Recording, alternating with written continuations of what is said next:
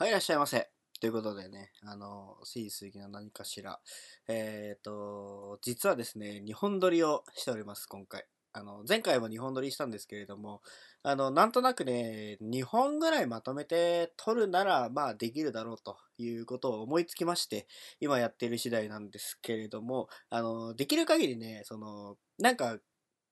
あのー、難しいな。なんて言えばいいんだろうな。誕生日までにね、なんかなんかやり、やりたいんですよ。この、あ、なんか、よくやったね、みたいな、ちょっと褒められたい感がありまして、あの、できる限り誕生日まで、えー、ほぼ毎日ぐらいのペースで上げていくことができたらなと思い、量産する次第でございますよ。えー、ただね、15分間ぐらい、こう、喋っていればいいっていうね、そう、ただそんだけの話ですから、そんなことができないわけはねえぞ、ということで、量産していこうかなと思っておる次第でございます。お暇な方はですね、聞いていただければなと。うん、そんな感じでございますよ。でね、あのー、まあ、今日は、えー、携帯変えた話をしようかなと思っていて、あのー、先日ですね、iPhone 8 Plus にしました。えー、10じゃございません。えー、iPhone X はですね、ちょっとなんか怖いなと思って。あの、その時点でね、ちょっといろいろ変えた後に思ったんですよ。iPhone 8 Plus にするってことはちょっとひよってないかと。なんかね、10にする人の好奇心を自分は持っていないのかっていう、ちょっとその、別にさ、iPhone 8 Plus 自体に何の不満もないんですよ。だけど、10にしなかったっていう自分に対してちょっと不満があるかなっていうぐらいのこう、こう謎の気分。そういう気分をちょっと今持っていて。まあでもね、あのー、最終的にさ、実際に使うものだから、日常的に使うもんだから使いづらいものにするのはいかんやろってことで8プラスで正解だったとは思うんですけど、うん。ちょっとね、でもね、今でもね、まだちょっと悩ましいところあるんですよね。もしかしたら、10にしていたらまだ人生ちょっと変わったんじゃないかと。ちょっとお気に入ったんじゃないか、8プラスっていうのは、みたいな。そういうところもあって、ちょっと後悔をしている気もします。うん、正確に後悔したかっていうのがね、ちょっと今割り出せない状態ではあるんですけれども。でね、その、8プラスにする前が 6S、えー、6S だったんですけど、6S の時はプラスじゃなかったんですよ。で、普通のサイズの iPhone からプラスにした時に、でけって思ったんですよ。あれ、なん、なんだこれはでけえぞって。あの、まあ、知ってたんですけど、ちょっとね、でかいの一一回使ってみたかったっていうのがあって、その8プラスにしてみたっていうのがあるんですだから10にプラスがあったらもう10プラスで確定だったんですけど、まあ、その大きいサイズ触ってみたい、使ってたらどうなるんだろうっていうので8プラスにしたっていうのがまあ一番大きな理由ではあるので、そこは間違ってはいないんです。で、えっ、ー、と、6S から8プラスにした一番の感想はまあでかんなんですけど、で、まだね、その、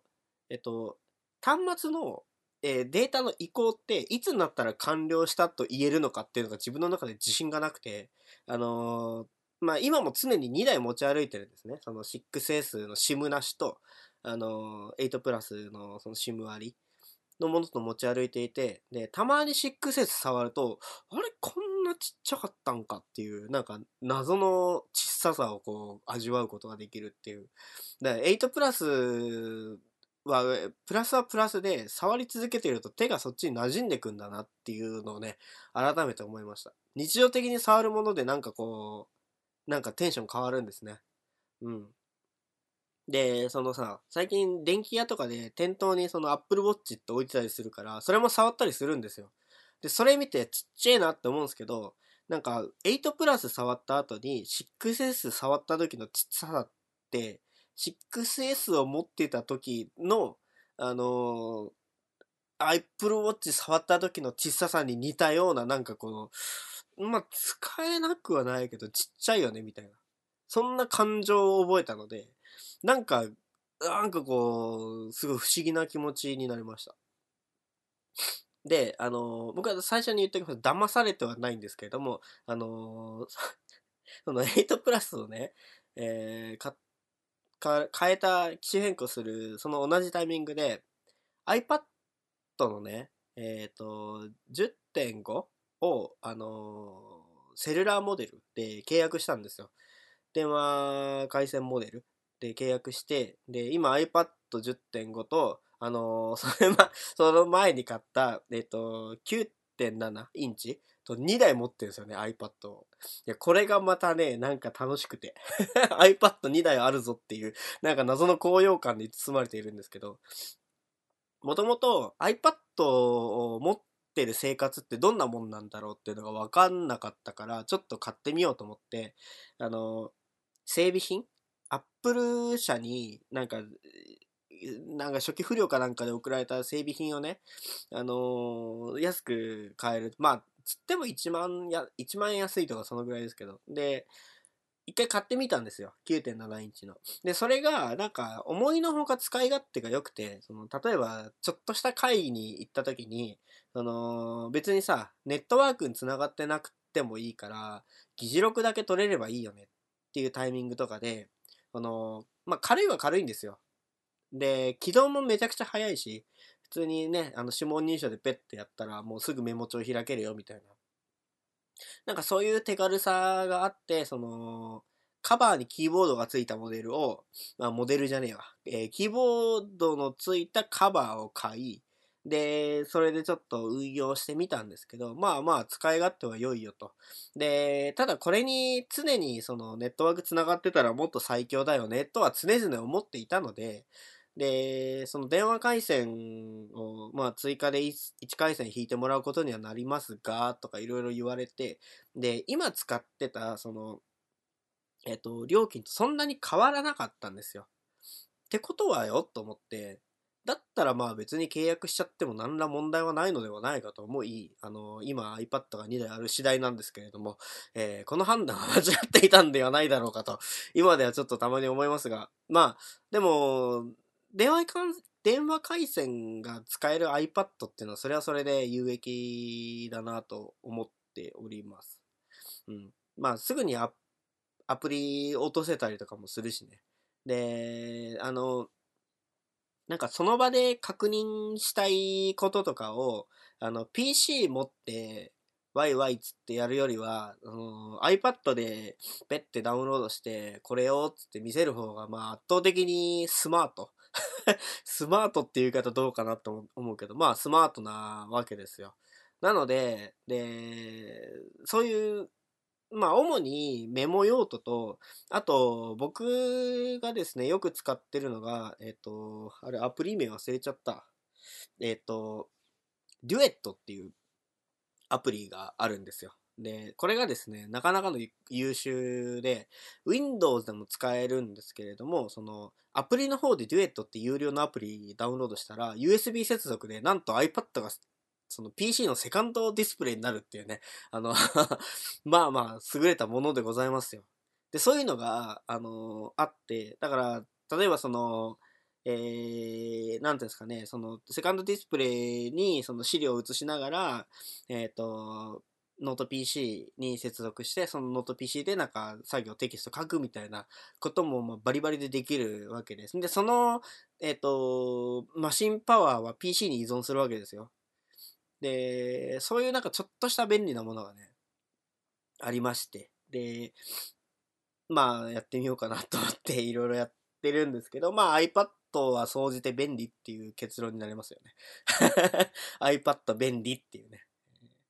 まあ他のタブレットはタブレットで使い勝手はいろいろ違ってくるかなと思いますけれども。ただね、まだね、Android 系のものをこう全面的に採用するっていうところには至らないので、まあその辺が、えー、いつになるかわかんないですけれども、今はもう本当に、あの、PC も Mac だし、で、iPhone 8 Plus だし、で、iPad はなんなら2台持ってるし、みたいな。なんか謎の Mac 信者みたいになってますけど、全然その、今 Windows 使ってって言われたらもう全然使えますし、あの、OS とかそういうのにとらわれない、そういう人生を歩みたいなと思っております。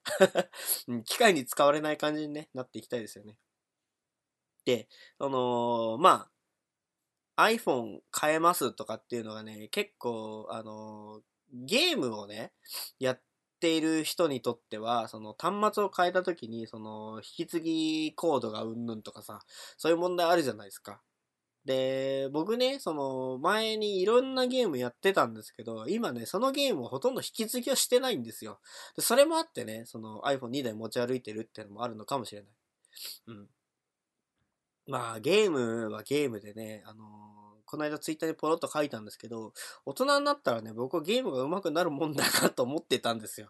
大人になったらできてるはずだったはずっていう シリーズ結構あって、あのー、なんだろうな。それこそ、その、なんか、えっ、ー、と、一番大きいので言うと結婚してるだろうなとかあるじゃないですか。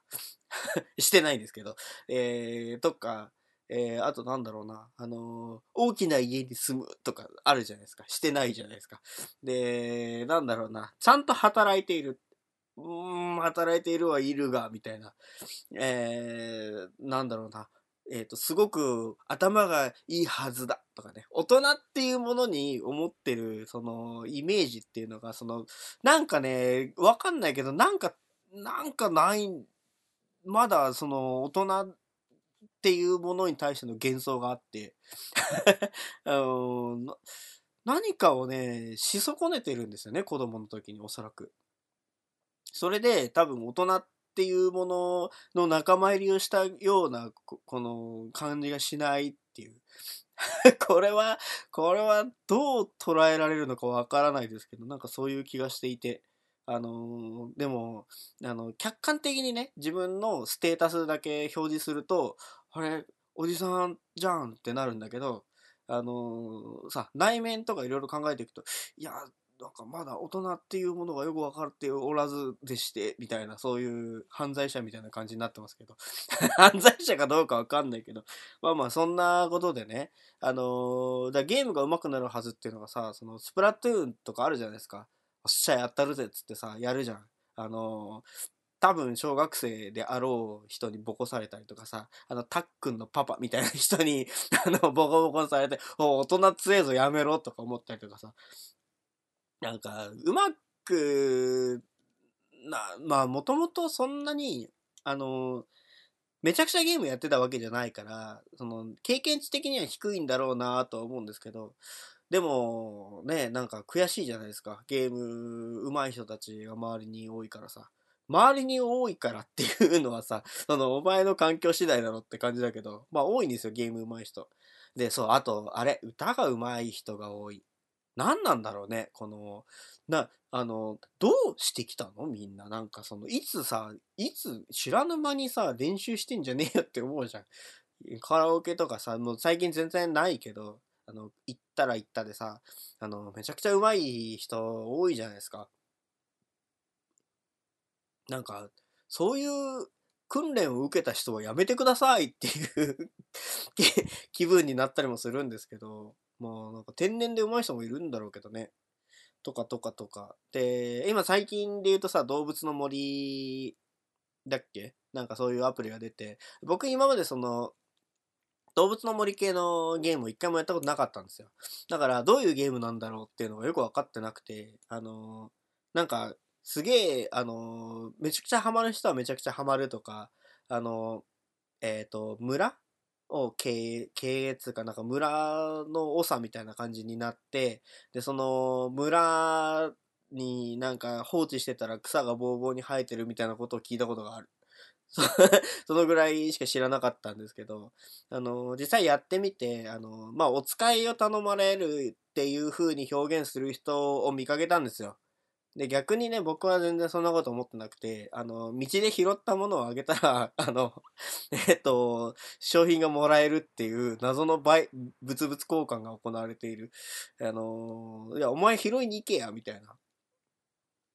でも、その僕は僕で、その拾ったら拾ったで最低10円になるっていうのが分かってるものをあげたらそれ以上の価値で返ってくるっていうのが分かってるから、その交換することが得なわけじゃないですか。で、そういうトレードを日々続けていくことに僕はどのぐらい耐えられるんだろうっていう、あの、なんか謎のね、動物の森を僕はどこまでやれるんだろうっていう